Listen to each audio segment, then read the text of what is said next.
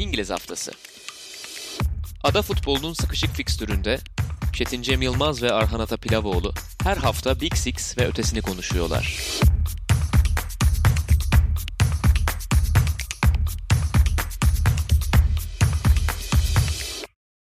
Herkese merhaba. Sokrates Podcast'te İngiliz haftasına hoş geldiniz. Ben Çetin Cem Yılmaz, Arhan Atapilavoğlu ile beraber Premier Lig'in 3. haftasını konuşacağız. Oldukça bol gollü, bol tartışmalı, güzel maçların olduğu bir haftaydı. Liverpool Arsenal gibi büyük bir maç vardı. Manchester City evinde 5 gollü bir şok yaşadı. Lige çok iyi başlayan Leicester City karşısında. Brighton Manchester United maçı defalarca gitti geldi. Tottenham benzer bir şekilde son dakikada vuruldu ve Chelsea deseniz o da 3 golden geri gelmeyi başardı. Bütün maçlarda böyle bir drama söz konusuydu. Çok fazla gol, çok fazla tartışma vardı. Hemen haftanın maçıyla, haftanın kapanışındaki maçla başlayalım. Liverpool Arsenal'ı 3-1 yenerek haftaya noktayı koymuş oldu. İstersen burada sana hemen pası atayım Arhan. Maçı nasıl buldun? Gerçekten pandemiden beri Arsenal, daha doğrusu Arteta'nın gelişinden beri başka bir Arsenal görüyoruz. Liverpool'u da iki kez yenmeyi başardılar. Bir kez ligde bir kez Community Shield'da penaltılarla da olsa. Bu sefer Liverpool ligde galibiyeti almayı başardı. Evet abi. ikinci maçta Community Shield'da lige nazaran ben biraz daha toplu görmüştüm Arsenal'ı. Zaten üçlü savunmayla e, o zaman tanışmıştık. Daha doğrusu o zaman iyiden iyiye yeni sezonda da bunu oynayacağını kavramıştık. Bu maçta da açıkçasını söylemek gerekirse planı zaten topu her zaman bırakmak, iyiden iyiye bırakıp topun gerisine çekilmekti. Çok erken bir gol buldular. Yani en azından Liverpool'a e, bulabileceğiniz açısından erken bir gol buldular. 1-0'ı ama hiç koruyamadılar. Hemen ardından Liverpool'un golü, sonrasında ikinci gol geldi ve zaten Liverpool'a karşı geri düşmek gerçekten yani 0-0'da da gol bulabilmek çok zor bir şey ama geri düştükten sonra toparlayabilmek, bir reaksiyon gösterebilmek çok zor bir şey, ekstra zor bir şey ki zaten Arsenal'da aslında Lacazette'le birkaç pozisyon buldu ama ne yazık ki Arsenal adına onu toparlamak çok zorlaştı. Zaten Liverpool'a karşı oynayabilmek Liverpool'a karşı bir şeyler üretebilmek çok zor bir şey. Üstüne savunmada da konsantrasyonunuzu biraz kaybedince tamamen allak bullak olabiliyorsunuz. Makineyi hemen çalıştırabiliyor çünkü Liverpool. Özellikle bu 10. dakikaya kadar maç ortada gibi gidiyordu ama 10. dakikada bir anda savunmanın bir saniyelik hatası sanırım Beleri'nin top kaybıydı. O da zaten çok kötü bir maç geçirdi. Beleri'nin top kaybından sonra makine ufak ufak çalışmaya başladı. Gaza basmaya başladı. Golü yiyince de tamamen yüklenince kendi yarı sahasına gömdü Arsenal'ı ve 2-1'den sonra tamamen istediği bir oyun olmaya başlamıştı Liverpool'un. Yani ben sezona başladığımda fikstürü gördüğümde Liverpool için zor düşünüyordum. Evet geçen sene bu takım ne yapıp ne edip galibiyet alabiliyor dedirtiyordu bize Liverpool ama ben bu sene işlerin biraz daha farklı olabileceğini, biraz daha fikstürün de zorluğuyla bu kadar kolay başlayamayacaklarını düşünüyordum ama gerçekten sanırım yine e, görüyoruz ki 38 hafta boyunca olmasa da önümüzdeki bir 10 hafta fikstürün zorluğuna rağmen Liverpool ne yapıp ne edip maçları kazanacak gibi. Evet benim de aldığım izlenim bu oldu bu maçtan. Yani Chelsea maçından sonra da benzer şeyleri konuşmuştuk. Liverpool aslında lige bir mesaj verdi diye. Şu anda biraz daha resmi netleştirdi. Enteresan şekilde hani pek çok Big Six'in diğer mensuplarının puan kayıplarıyla başladığı, bazı problemlerle başladığı bir sezondu.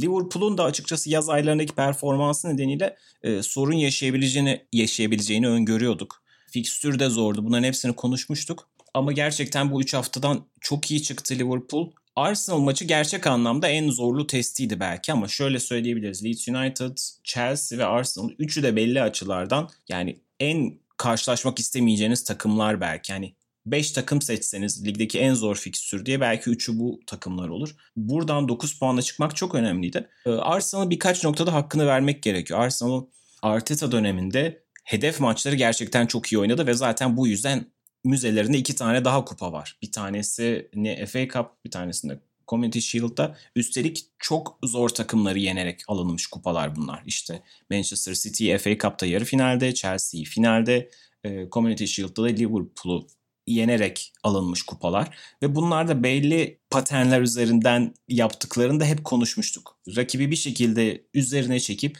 presi de davet etmek, kalelerinden pasla çıkarak rakibi üzerlerine çekip hızlı bir şekilde kontrataklarla golü bulmaya çalışmak ve bir şekilde yani Liverpool'da Andy Robertson'ın çok büyük hatası da olsa ilk gol e, rakip kaleye inişlerinde de bu golü buldular. Bu çok önemliydi aslında hani bu planın işlediğini ve gösteriyor da aynı zamanda da bir yanda belki de Klopp'ta ve Liverpool'da yani bizim kriptonitimiz bu mu dedirtecek bir hikaye oluşabilirdi. Eğer devreye diyelim 1-0 geride girmeyi, 1-0 önde girmeyi başarsaydı Arsenal Liverpool'da bu izlenimi mutlaka uyandırırdı. Çünkü geçtiğimiz iki ay içerisinde Temmuz'da ve Ağustos'ta birer kez kaybettiğiniz bir takıma işte üçüncü ay içerisinde üçüncü kez aynı senaryoyla geri düşüyorsanız bu sizde illa bir şey yaratır. Yani ya acaba aynı şeyi bir daha mı yaşıyoruz falan diye. Liverpool bundan çok çabuk ayağa kalktı. Ve burada da belki mental olarak da yani oyun kalitelerini zaten hani işte baskılarını sen anlattın mental tarafından da belki bahsetmek gerekiyor. Bu hani bence etkileyici. Bahsettiğim sebepten pek çok takım ve belki 3 sene önceki Liverpool'da bu problemleri yaşayabilirdi. Eyvah yine oluyor denebilir. Yani futbolda çünkü biz tabii ki teknik, taktik tarafını konuşuyoruz ama bazen işin mental tarafı çok küçümseniyor. Bugün maç sonu röportajında Andy Robertson çok değerli bir şey söyledi. Belki 3-4 sene önce olsaydı ben o hatayı yaptıktan sonra toparlanamayabilirdim. Onun etkisinde kalabilirdim dedi. Ama e, bu sefer hemen reaksiyon vermek istedim ve artık bununla daha iyi baş edebiliyorum dedi ve golü özellikle aradığını, ceza sahasında hani golü kokladığını kendisi söyledi. Çünkü yaptığı hatayı telafi etmek için ekstra bir hırsla oynadı. İşte bu biraz kazanma alışkanlığı ve geçtiğimiz birkaç senede Liverpool'un Klopp'la beraber kazandığı başarıların etkisi aslında. Bu özgüven. Geçtiğimiz hafta da konuşmuştuk hani e, sen Loris'in sözüne atıfta bulunmuştun. Abi tam olarak oraya gelecektim. Tam oraya gelecektim. Güvenin çok zor kazanıldığı ve çok kolay kaybedildiğiyle işte Loris'in sözünden bahsetmiştim. Manchester City'de de mesela ben biraz onu görmeye başladım. Artık güven acaba yine mi oluyor? Bir tedirginlik ya gol yedikten sonra dağılacak mıyız ya da öne geçtiğimizde gol yer miyiz hissini City'de hissederken Liverpool'da da tam tersi. Ya biz gol yesek de atarız. 90 artı ya mesela hatırlıyoruz geçen sene 90 artılarda uzatmalarda çok fazla maç kazandı Liverpool.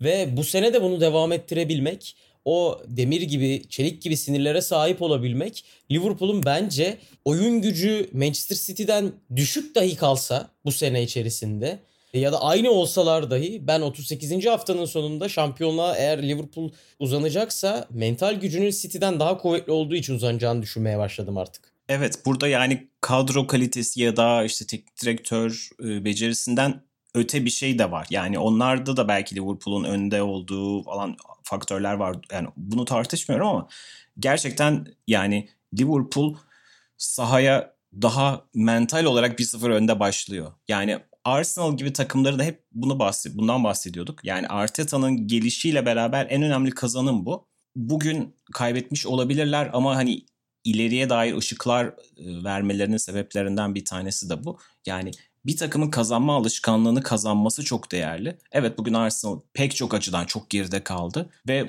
Liverpool'un aslında bu e, başarısıydı. Bunu söylemek gerekiyor. Pek çok takım buna Manchester City de dahil o ilk golü üstelik savunma hatasından yedikten sonra ayağa kalkamayabilir. Çok kısa yine Arteta'nın da maç sonu röportajında söylediği bir şey bizim geçtiğimiz haftalarda konuştuğumuzu destekliyordu. O yüzden çok kısa atıfta bulunmak istiyorum. Liverpool'u övdü. Burası zaten geldiğinizde size çok fazla baskı yapılacağını oyunsal anlamda bahsediyor. Bildiğiniz bir yer. Dolayısıyla bunu bekliyorduk. Çok komple bir takıma karşı oynadık ve burası bizim aslında çıkmak istediğimiz standart dedi ve onlar bizden iyiler bunu kabul etmemiz lazım dedi. Bu standart konusunu geçtiğimiz haftalarda birebir bu kelimelerle konuştuğumuz için şimdi altını da çizmek istedim. Gerçekten Liverpool bu ligin standart takımı olmaya devam ettiğini gösterdi bir anlamda. Eğer bu maça dair ekleyeceğim bir şey yoksa aslında sen pası güzel attın. Ee, Manchester City Leicester maçına doğru yol alabiliriz eğer istersen. Abi Evet gerçekten güzel denk geldi ama çok kısa iki şey eklemek istiyorum Arteta ile ilgili. Gelişinden sonra bir standart yaratmaya başladı gerçekten. Ve mesela şu benim iki şey dikkatimi çekti maçta onları eklemek istedim. Arsenal geriden çok rahat topla çıkabilen bir takım değil. Bunu mesela Liverpool maçında da gördük. Keza işte West Ham maçında da gördük. Ama şöyle bir şey var. Arsenal ne zaman geriden düzgün bir şekilde topla çıksa 3. bölgede inanılmaz etkili oluyor. Geçtiğimiz programda fotoğraflar üzerinden bir örnek vermeye çalışmıştım. Fotoğrafların ne kadar bir aslında örüntü yarattığı ile ilgili. Yine mesela bu maçta da atılan gol savunmadan çıkılan, merkeze gelen bir top ve sonra tekrar kanada gidip yine gerçekten bir örüntünün olduğu aynı bir e, karbon kopya gol geldi Arsenal'dan. Bence bu çok etkili bir şey. Yani Arteta'nın gerçekten bir dokunuş yaptığını, bir antrenmanlarda standarta işlerin bağladığını görebiliyoruz. Bu yakın gelecekte Arsenal adına bence sevinilebilecek en önemli madde olacak. Diyerek City'ye geçelim istersen abi. Evet, City gerçekten bahsettiğimiz gibi çok istemediği bir mağlubiyet yaşadı. Bu mağlubiyete dair sayılar sende de var. 5 gollü çok ağır bir mağlubiyet. Leicester City evet bu ligin hem çok formlu takımlarından bir tanesi hem de son yılların en kaliteli takımlarından bir tanesi. Özellikle Brandon Rodgers'la beraber etkileyici bir hücum futbolu da oynuyorlar. Bu maçta onu sergilemediler ama çok etkileyici bir galibiyet aldılar. Tam tersine Manchester City adına da çok sert bir yenilgi oldu. Sen neler düşündün bu maça dair gözlemlerin neler oldu? Abi evet yani Guardiola'nın zaten kariyerinde ilk defa 5 gol yediği bir maç ve bunun Leicester City'den gelmesi de garip bir ironi. Hani Real Madrid'den 4 yemişti evet Bayern Münih'te ama ve kötü de başlamadığı sezonda böyle bir ikinci hafta gerçekten ilk golde bulmuşken kabus gibi. Ben birkaç şey gözlemledim. Hatta Liverpool maçıyla da benzer e, değineceğim birkaç şey var. Birincisi Fernandinho'nun toplu oyunda stoperi üçlediği yani savunma hattını üçlediği bunu Lyon maçında da kurgulamıştı Guardiola. Orada ne kadar çok sıkıntı yaşadığı ne kadar çok sıkıntı yaşıyorsa doğrusu personeli hep arttırmak istiyor. İki sene önce Walker'ın stoperde ya da işte sahte bek olarak konumlandığını hatırlıyoruz ama Fernandinho gibi iyiden iyiye savunma ağırlıklı bir oyuncunun, stoper oynamış bir oyuncunun oraya geçmesi ve Rodri'nin oyunu orta sahada tek başına kurmaya başladığını gördük. Bunu ilerleyen haftalarda da görebilir miyiz bilmiyorum ama Fernandinho, Rodri çift pivot. Yani sene başında bana deseniz Guardiola böyle bir şey kurgular bu sene hayatta olmaz. Çok saçma bir fikir derdim. Ama enteresan bir şekilde bunu yavaş yavaş kurguluyor. Bu da herhalde dediğim gibi hani Laporte'un olmayış oto yani savunmada her zaman sıkıntı çekişi bunu orada personeli arttırarak, niteliği arttıramadığı için niceliği arttırarak kafasında böyle bir şey var herhalde diye düşünüyorum. Bir de maçta şunu gördüm. E, forvetsiz olmak zaten muhtemelen ilerleyen haftalarda yine en çok canını sıkacak nokta olacak Guardiola'nın. Bu yüzden Sterling'i sahte 9 gibi kullandı ve ben geçtiğimiz sene Sterling'in ya da işte Bernardo Silva'nın sahte 9 oynadığı maçlarda bence şahsi fikrim o sahte 9'u en çok efektif kılan, en çok verimli kılan element Phil Foden'ın varlığıydı. Çünkü Phil Foden standart bir kanat oyuncusu görüntüsü sergilemiyor. Gerçekten merkeze inen, çok fazla derine inen, alan açan, Mendy'nin ya da işte sahada oynadığında Kyle Walker'ın, Cancelo'nun kimse orada oynayan onlara çok alan tanıyabilen bir oyuncu. Bu maçta da Sterling'in yanına çok fazla kez inmeye çalışıp e, bunu başaramadı. Burada Leicester savunmasının hatta Leicester orta sahasının çok büyük katkısı var. Zaten sadece Harvey Barnes'ı bir hücum tehdidi olarak konumlandırıp Pratt'ı sağ kanatta orada üçlü orta saha gibi aslında kurgulamış Brandon Rodgers. Liverpool maçına da şöyle değinmek istiyorum. Şöyle bir pas atmak istiyorum. Mesela Arsenal'da 3 stoperle oynadı. Leicester City'de aslında 3 stoperle hani 5'li savunma attı ama 3 stoperin konumlandığı bir savunma düzeniyle ortaya çıktı. City ile Liverpool'un oyun farkını ikisi de aslında 5'li bloğu öne yığarak konuştuğunu biliyoruz. Ama Liverpool bunu beklerle, oyunu beklerle genişletip hücumcuları içe konumlandırarak, oyunu darlaştırarak yapıyor. Mesela Arsenal bugünkü maçta şunu gördük. 3 stoperi 3 hücumcusuyla eşleşmek zorunda kaldı Arsenal'ın. Arsenal'ın kendi bekleri stoperleri savunma hizasını daralttığı için haliyle hattı bozmamak adına onlar da içeri giriyor. Böyle olunca bekler oyunu genişletince Liverpool'da kanat kanat beklerinin geriye koşması değil kanatların da geriye koşması gerekiyor ki Robertson zaten golü böyle buldu. Willian'ın da işte e, Aubameyang'ın da geriye koşması gerekiyor. Ama Manchester City'ye karşı üçlü oynuyorsanız eşleşme tam olmadığı için çok fazla hücum oyuncuları gidip geldiği için ve genişliği kanatlarıyla sağladığı için City beklerinden ziyade Mendy evet bu biraz istisna olabilir ama genellikle Sterling'in ayağının bastığını görüyoruz. Burada Leicester City Liverpool'un daha doğrusu Arsenal'ın yaşadığı sıkıntıyı yaşamadı. O kanatların da koşturmak zorunda kalmadı e, Manchester City'ye karşı. Böyle olunca da aslında orada bir tıkanıklık yaşandı. Hem orta sahada çok iyi hattı sıkıştırdı hem de savunmada o hattı doğru kurunca ve çok fazla sirkülasyon olmayınca işte City erken golü bulmasına rağmen yediği gollerden sonra üretmekte biraz sıkıntı yaşadı. Evet bu maça dair enteresan şeylerden bir tanesi Brandon Rodgers'ın maçtan sonra bu galibiyet yani böyle oynamak benim 13 yılımı aldı gibi bir şey söyledi. Brandon Rodgers'ın hikayesini hepimiz biliyoruz. Özellikle işte Swansea'de göze hoş gelen Swansea'ya Swanselona denmesine sebep olan işte tiki taka paslı oyunu ile tanınan bir hocaydı Brandon Rodgers. Her zaman da hücum oyunu ile bilindi. Hatta öyle ki Michael Cox'un kitabı The Mixer'da Brandon Rodgers'ın işte pas oyununa ne kadar önem atfettiğini ve 1-0 kaybettiği bir maçtan sonra bile takımının ne kadar alkışlandığını düşündüğünü, bununla ne kadar gurur duyduğunu anlatır. Gerçekten neredeyse biraz utanır bir tavırla mikrofonların karşısındaydı. Yani hafif mahcuptu neredeyse.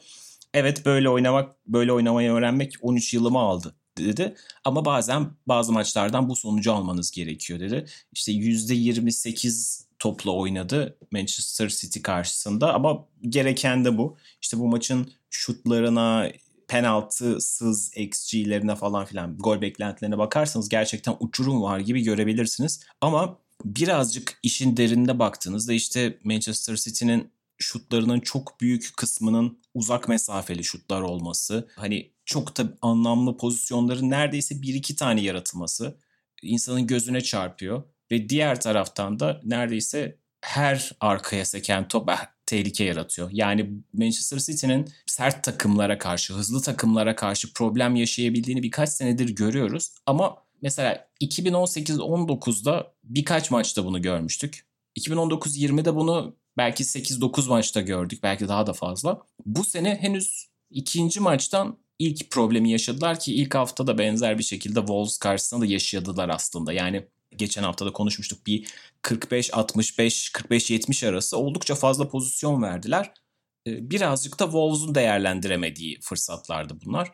Leicester City hem penaltılar sayesinde hem de Jamie Vardy'nin olağanüstü bitiriciliği, işte Madison'ın olağanüstü golüyle bu fırsatları da değerlendirmiş oldu. Yani birazcık Manchester City'nin zaaflarını oldukça büyüten bir maçtı bu. Yani Brandon Rodgers'ın bahsettiğim gibi hani kontratakta vurması çok en, yani kendi standartlarında enteresan görünebilirdi ama birkaç senedir Leicester City'nin Liverpool'a ve Manchester City'ye karşı bir türlü sonuç alamamasını da kırmış oldu bu şekilde. Ve 3 maçta da 3 galibiyete ulaştılar. Şu anda e, Liverpool ve Everton'la beraber ligin kusursuz başlangıcını yapan 3 takımdan bir tanesi. Onları da belki sene başında birazcık hafife aldığımı düşündürttü bana.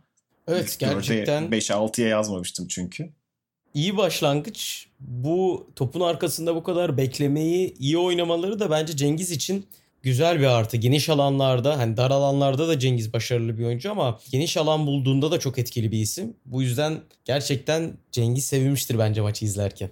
Evet onun da katılımı şüphesiz e, ayrı bir heyecan konusu olacak. Buradan VAR'a geçelim. Bu maçta 3 penaltı oldu. Açıkçası hani çok yoğun tartışmaların yaşandığı bir maç değildi yine de. Çünkü hani 5 gollü bir maçtı. Daha doğrusu 7 gollü bir maçtı ama yine de bu hafta o kadar fazla penaltı oldu ki pek çok maç penaltılarla e, bir taraftan bir tarafa gitti geldi desek yeridir. Hani doğru yanlışın ötesinde penaltılar çok rol oynadı ve tam sayılara bakabilirim ama hani 3 hafta sonunda sanırım 25 penaltı çalındı. Şu an tam hatırlamıyorum birazdan bakarım. Brighton Manchester United maçı bunun en ilginç örneklerinden bir tanesi oldu. Tottenham Newcastle maçında da olay VAR'a gelince bu maçlardan önce birazcık VAR konuşmak artık şey oldu lazım geldi. Yani tabii hani hakem tartışmalarının ötesinde bu sene biraz VAR ve elle oynamalar kuralının değişmesi, yorumun biraz azalması ve bu kuralın birazcık daha fazla kasıtlı mıydı değil miydi den çıkartılıp daha e, objektif bir hale getirilmesiyle alakalı. Çok fazla tartışılıyor. Manchester United'ın penal kazandığı penaltı çok aslında tartışmalı değil belki ama orada ilginç olan maçın son düdüğünden sonra penaltının verilmesiydi.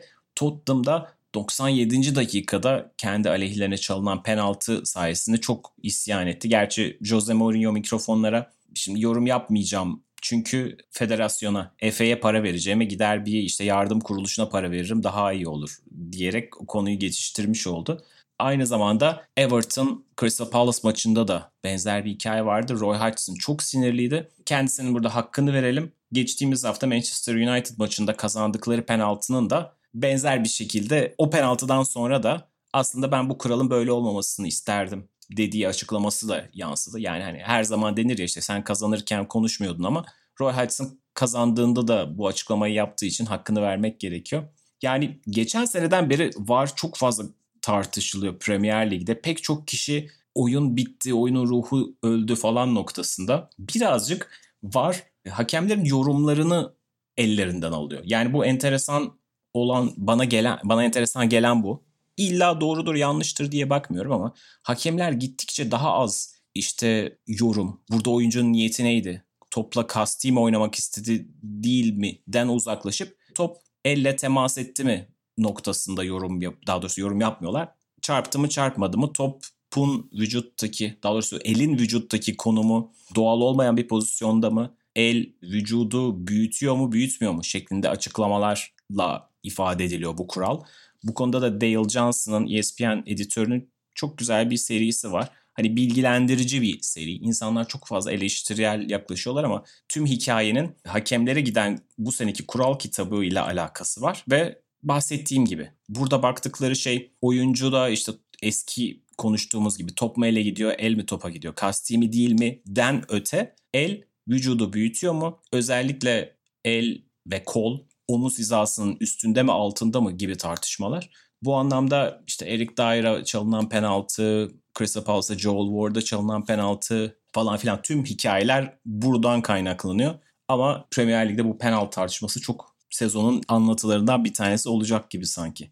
Abi öyle gözüküyor. Ya ben açıkçası medya dahil olmak üzere en çok bilgisi olması gereken kurum kuruluşlar olmak dahil olmak üzere var hakkında ben insanların gerçekten hala tam olarak saf doğru bilgiye sahip olduğunu düşünmüyorum. Kendimi de dahil ederek söylüyorum bunu. Bence varın olması gerekiyor. Yani tüm sporlarda teknoloji bu kadar işin içine girmişken bu kadar fazla yararlanılırken teknolojiden futbolun bundan mahrum kalmasının mantıklı olmadığını düşünüyorum. Fakat kesinlikle katılıyorum yorum konusuna. Benim en çok vardan şikayetçi olduğum nokta da normalde var olmasa, görülse dahi, hakem görse dahi penaltı çalmayacağı ya da kırmızı kart vermeyeceği pozisyonlara Varda görüp inceleyip ya ben bunu çalmazsam hani insanlar da bu kadar rahat bir şekilde görüyor ve benim ikinci kez görme şansım oldu bu pozisyonu deyip işte onlara kırmızı kart vermesi oyunun ruhunu öldürüyor kısmına çok fazla katıldığımı söyleyemem ama eğer gerçekten bir ruh öldürülmesi varsa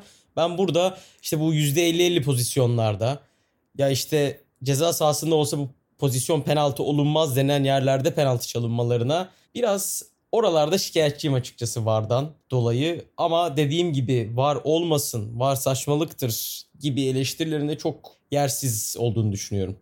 Evet bence de şu anda insanlar var öncesinde unutmuş durumda. Ben geçen sezon burada Kanada'da işte Kanada Kupası diye bir şey var. MLS takımları da katılıyor ama Kanada'nın kendi takımları da katılıyor. Yani MLS'te oynayan Kanada takımları Toronto FC gibi ya da MLS'te oynamayan takımlar da katılıyor falan. Orada mesela var yok ve maçları izlediğinizde o kadar bariz pozisyonlar kaçıyor ki çoğu insan şey diye tweetliyor yani hani bari iyiymiş gerçekten falan diye. İnsanlar bir sezon ya da birkaç hafta varsız futbol oyn e, oynansa gerçekten var öncesine dönüşün. Var öncesinin ya biz neler izliyormuşuz olduğunu hatırlayacaklar. Yani çok bariz hatalar her zaman yapılıyor ve insanlar buna o zaman da itiraz ediyordu. E, yani galiba problem şu. insanlar vardan %100 keskinlik, %100 istikrar ve %100 adalet bekliyorlar ama var bir robot değil. Var sadece hakeme kararları tekrar videoda izlemesini sağlayan bir teknoloji. Yani sonuçta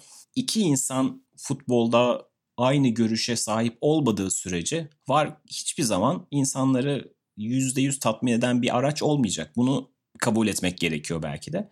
Yani evet. bu yüzden ben medyanın özellikle bu konuda çok yangın yapmasına çok şaşırıyorum. Yangın yapmak da şimdi niye böyle kullandım çok da sevdiğim bir tabir değil de.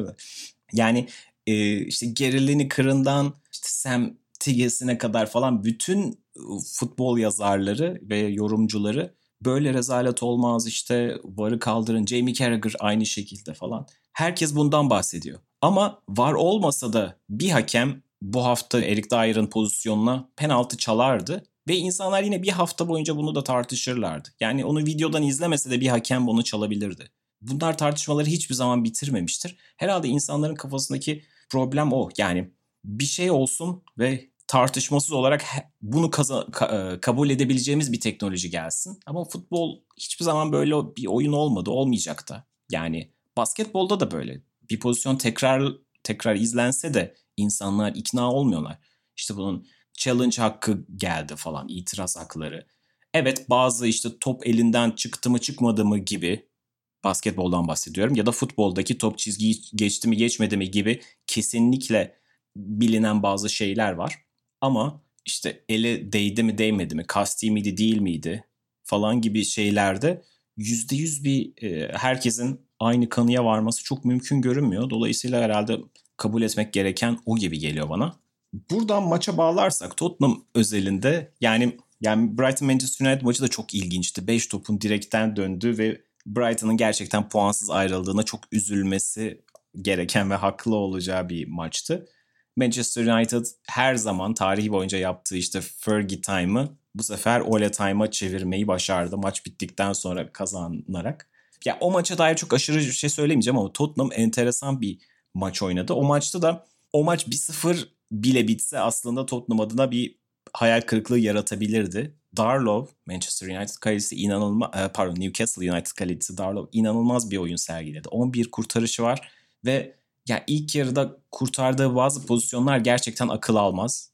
İki tane de direkten dönen top var. Yani Tottenham gerçekten uzun zamandır en iyi, en istek, istekli oyunlarından bir tanesini oynadı. 45 dakikanın hani 3-0'ı bitmemesi onlar adına şanssızlıktı. Devrede sonu oyundan çıkarttı Mourinho. İlk etapta çok hani saçma buldum ve anlam veremedim ama hafif bir sakatlığı varmış. Maç trafiği de yoğun olacağı için herhalde geçen seneki sakatlık krizlerini yaşamamak için dinlendirme ihtiyacı hissetti. Ama işte 90 artı 7'de beraberlik golü gelince de o kaçan golleri çok aradılar. Bu anlamda ilginç geldi bu maç bana. Sana bu iki maçtan gözüne çarpan detaylar var mıydı konuşmak istediğin? Abi sanırım ilk önce şeyle başlayayım. Son bir ay yokmuş. Öyle sanırım basın toplantısında açıkladı. Uzun süre olmayacak diye bir açıklaması vardı Mourinho'nun. Oradan bağlayacaktım zaten ben de. Bale'ın ne zaman döneceği belirsiz. Son zaten bu takımın Harry Kane'le birlikte en önemli parçası. Yine aslında Mourinho'nun çok geçen seneden beri şikayet ettiği tam kadro olamama sıkıntısı yine Tottenham'da ufak ufak başlıyor gibi. Kesinlikle sürkles ettiği bir maç Newcastle maçı. Ben bu yüzden Mourinho'nun yani evet çok parlak bir oyun yok elimizde. Southampton maçı da mesela farklı skora rağmen çok daha farklı bitebilirdi Southampton'la yine. Ama Mourinho'nun da Tottenham'a geldiği günden beri bir şanssızlık silsilesiyle boğuştuğunu düşünüyorum. Yani tam böyle gerçekten iyi başlıyor, güzel ilerliyor işler. Böyle bir Newcastle maçı yaşıyor. Ya da son sakatlanıyor ya da işte Harry Kane sakatlanıyor. Ya da işte yine formu yakalamışken pandemi araya giriyor derken Mourinho'nun Tottenham macerası mükemmel bitmeyebilir. Pochettino seviyesine ulaşamay ulaşamayabilir Tottenham.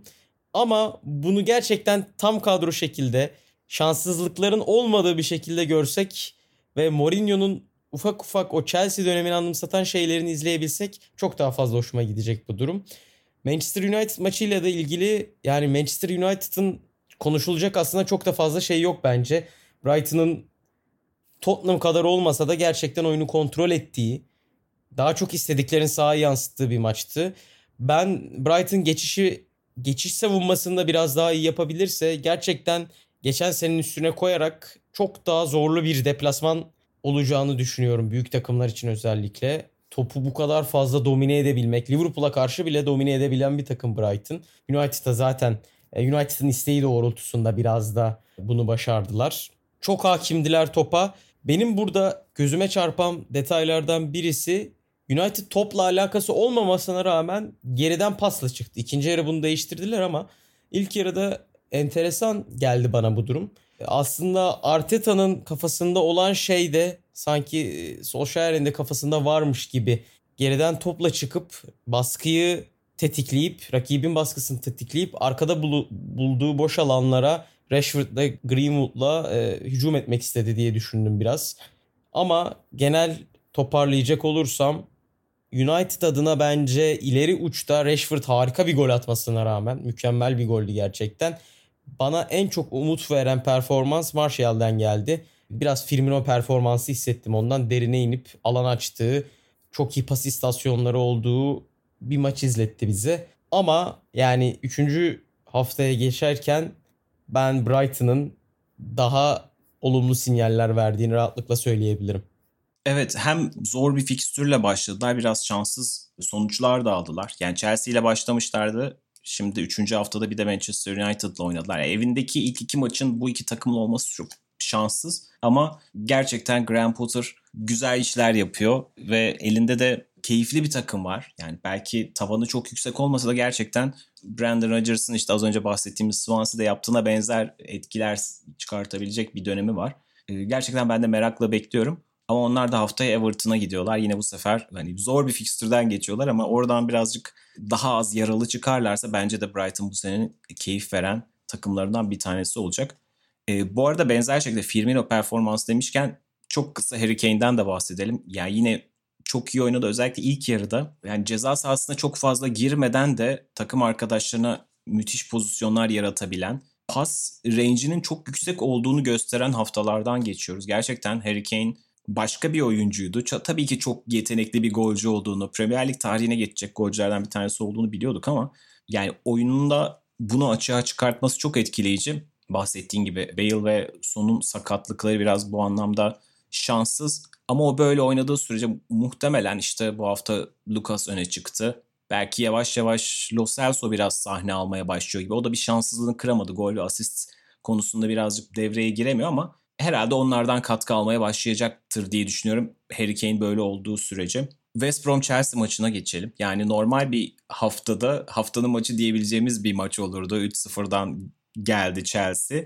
Fakat bu hafta o kadar yoğundu ki işte buralara kaldı. Yani Thiago Silva'nın çok hatırlamak istemediği bir Premier Lig başlangıcı oldu diyebiliriz. Pek hatalarıyla işte özellikle 2-2 golde hem kendisinin hem takım arkadaşlarının hataları vardı. Hep bahsettiğimiz şey Premier Lig'e alışabilecek mi? İşte savunmasında sorunlar yaşayan Chelsea'yi toparlayabilen bir lider olacak mı diye hep bunu konuşuyorduk. İlk maçı çok iyi bir işaret vermedi. Tabii ki konuşmak için erken ama hani ligin çok iyi takımlarından olmadığını düşündüğümüz West Bromwich karşısında kabus gibi bir ilk devre yaşadı Chelsea en başta savunmasında.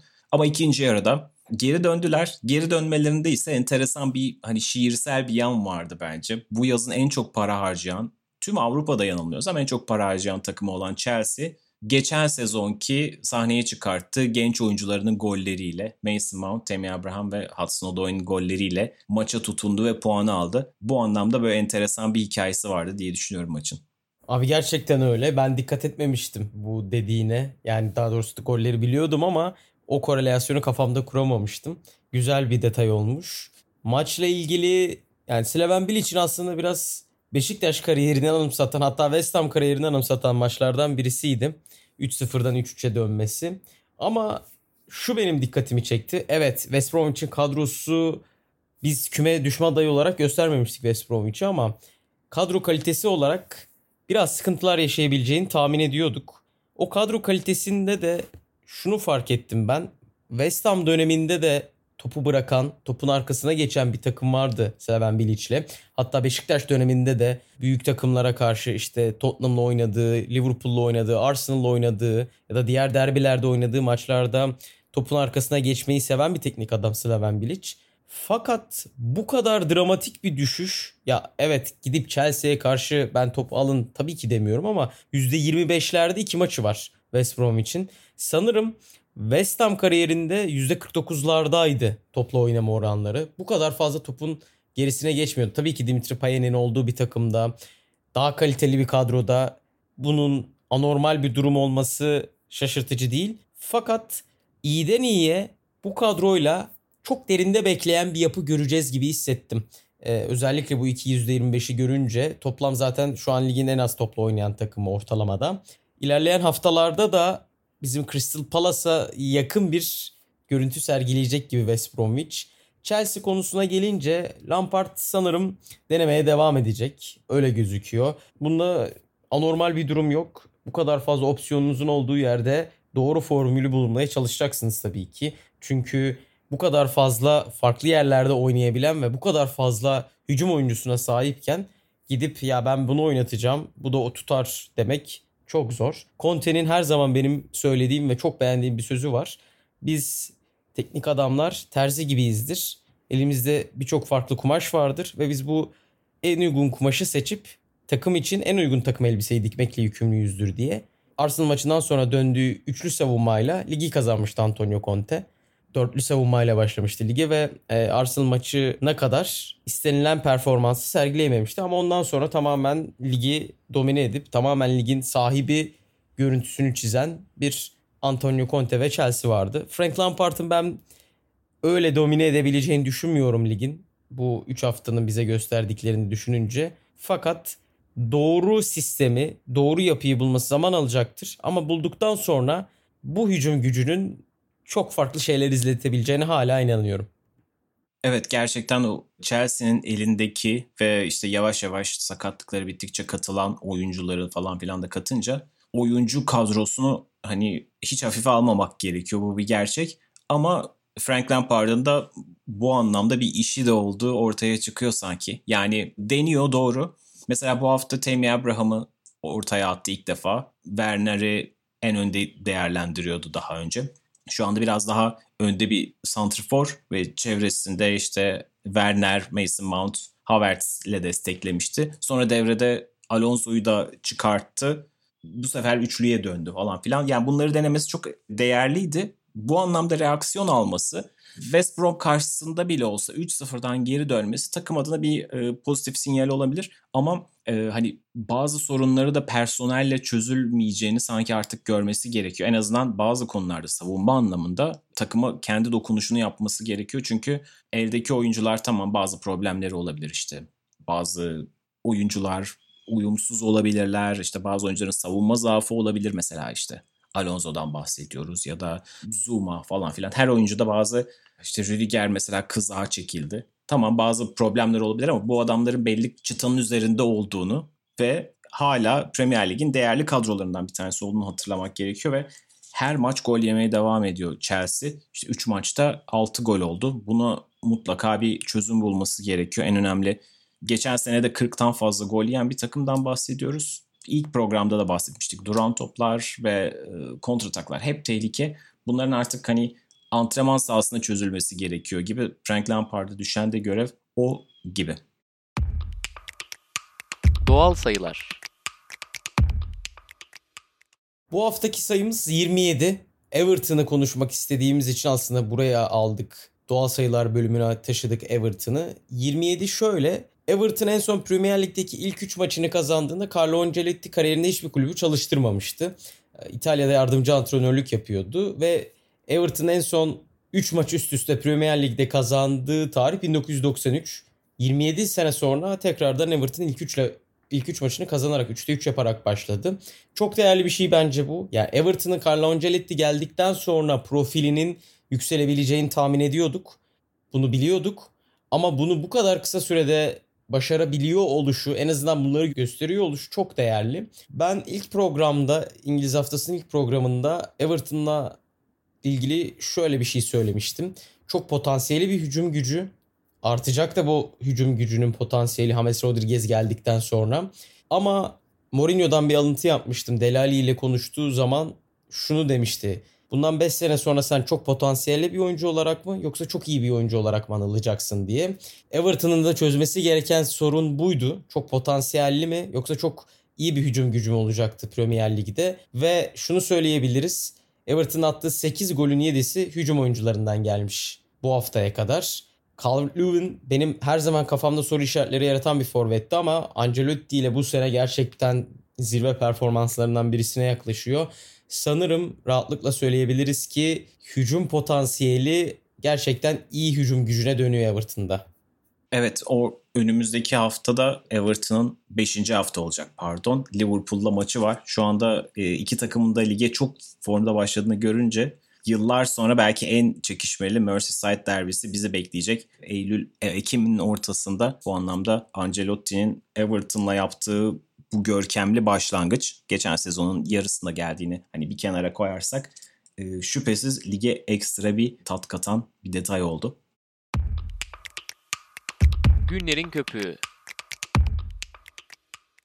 Günlerin köpüğünde bu hafta bir klişeyi ya da şehir efsanesini ya da gerçek mi değil mi diye bir konuyu mercek altına yatırmak istedim. Şöyle her zaman bahsedilen bir hikaye vardır. İkinci sezon sendromu. Özellikle Premier Lig'de çok konuşulan bir hikaye. Yeni çıkan takımlar bazen işte beklenmedik olmanın işte bazı alt ligin getirdiği formun bir sonuçta şampiyon olarak gelmenin getirdiği momentumla iyi ilk sezonlar yaşayabiliyorlar. Ertesi sezon ise düşüyorlar. Bu genelde birazcık ezber mi değil mi diye biraz araştırmak istedim. Çünkü geçtiğimiz sezondan çıkan işte 3 takımdan ikisi ligde kalmıştı. Norwich geldiği gibi gitmişti. Sheffield United ve Aston Villa. Şu anda geçen sezonun çok tersine iki performans sergiliyorlar. Sheffield United lige çok iyi başlamıştı ve çok da iyi bitirdi. Fakat şu anda 3 maçta hala gol bile atamadılar ve ligin sondan bir üst sırasındalar. Sadece e, averaj ayırıyor onları çünkü 0 puanları var. Aston Villa ise 2 maçtan 2 galibiyet çıkartmayı başardı.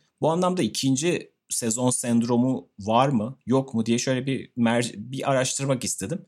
Sacrex'in yaptığı bir araştırma var. Dolayısıyla onları da kaynak gösterelim. Premier Lig'de ikinci sezonunu düşenlerin sadece %15'i ikinci sezonunu yaşayan takımlarmış. Dolayısıyla aslında çok yüksek bir oran yok. Benim son yıllarda da gözüme çarpan sadece Huddersfield. Çıktığı sezon kalmayı başarıp ertesi sene düşen takım. Bunun aksine çok da fazla sayıda iyi ikinci sezon performansları var. Mesela Wolves ilk çıktığı sezon 7. olup Avrupa'ya gitmişti ama geçen sezon da tekrar bunu te- tekrarlamayı başardı. Yine 7. oldu. Bournemouth ilk çıktığı sene ligde kalmayı başarmıştı. Sonra ertesi sene 9. bitirdi ve tarihin en iyi derecesini yakaladı. Burnley benzer şekilde çıktıktan sonra ikinci sene Avrupa'ya giden bir performans gösterdiler. Leicester City de herhalde bunun en uç örneklerinden bir tanesi. 2015'te ilk sezonlarını oynadılar. 2014-15'te.